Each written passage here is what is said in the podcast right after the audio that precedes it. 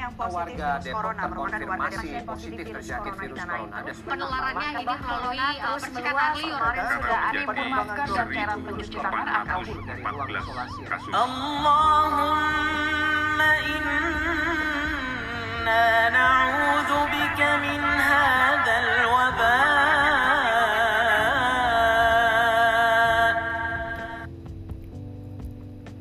Sampai kapan negeri ini dihantui dengan pandemi?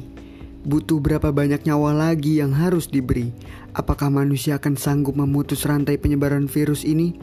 Semua jawaban berada di tangan kita.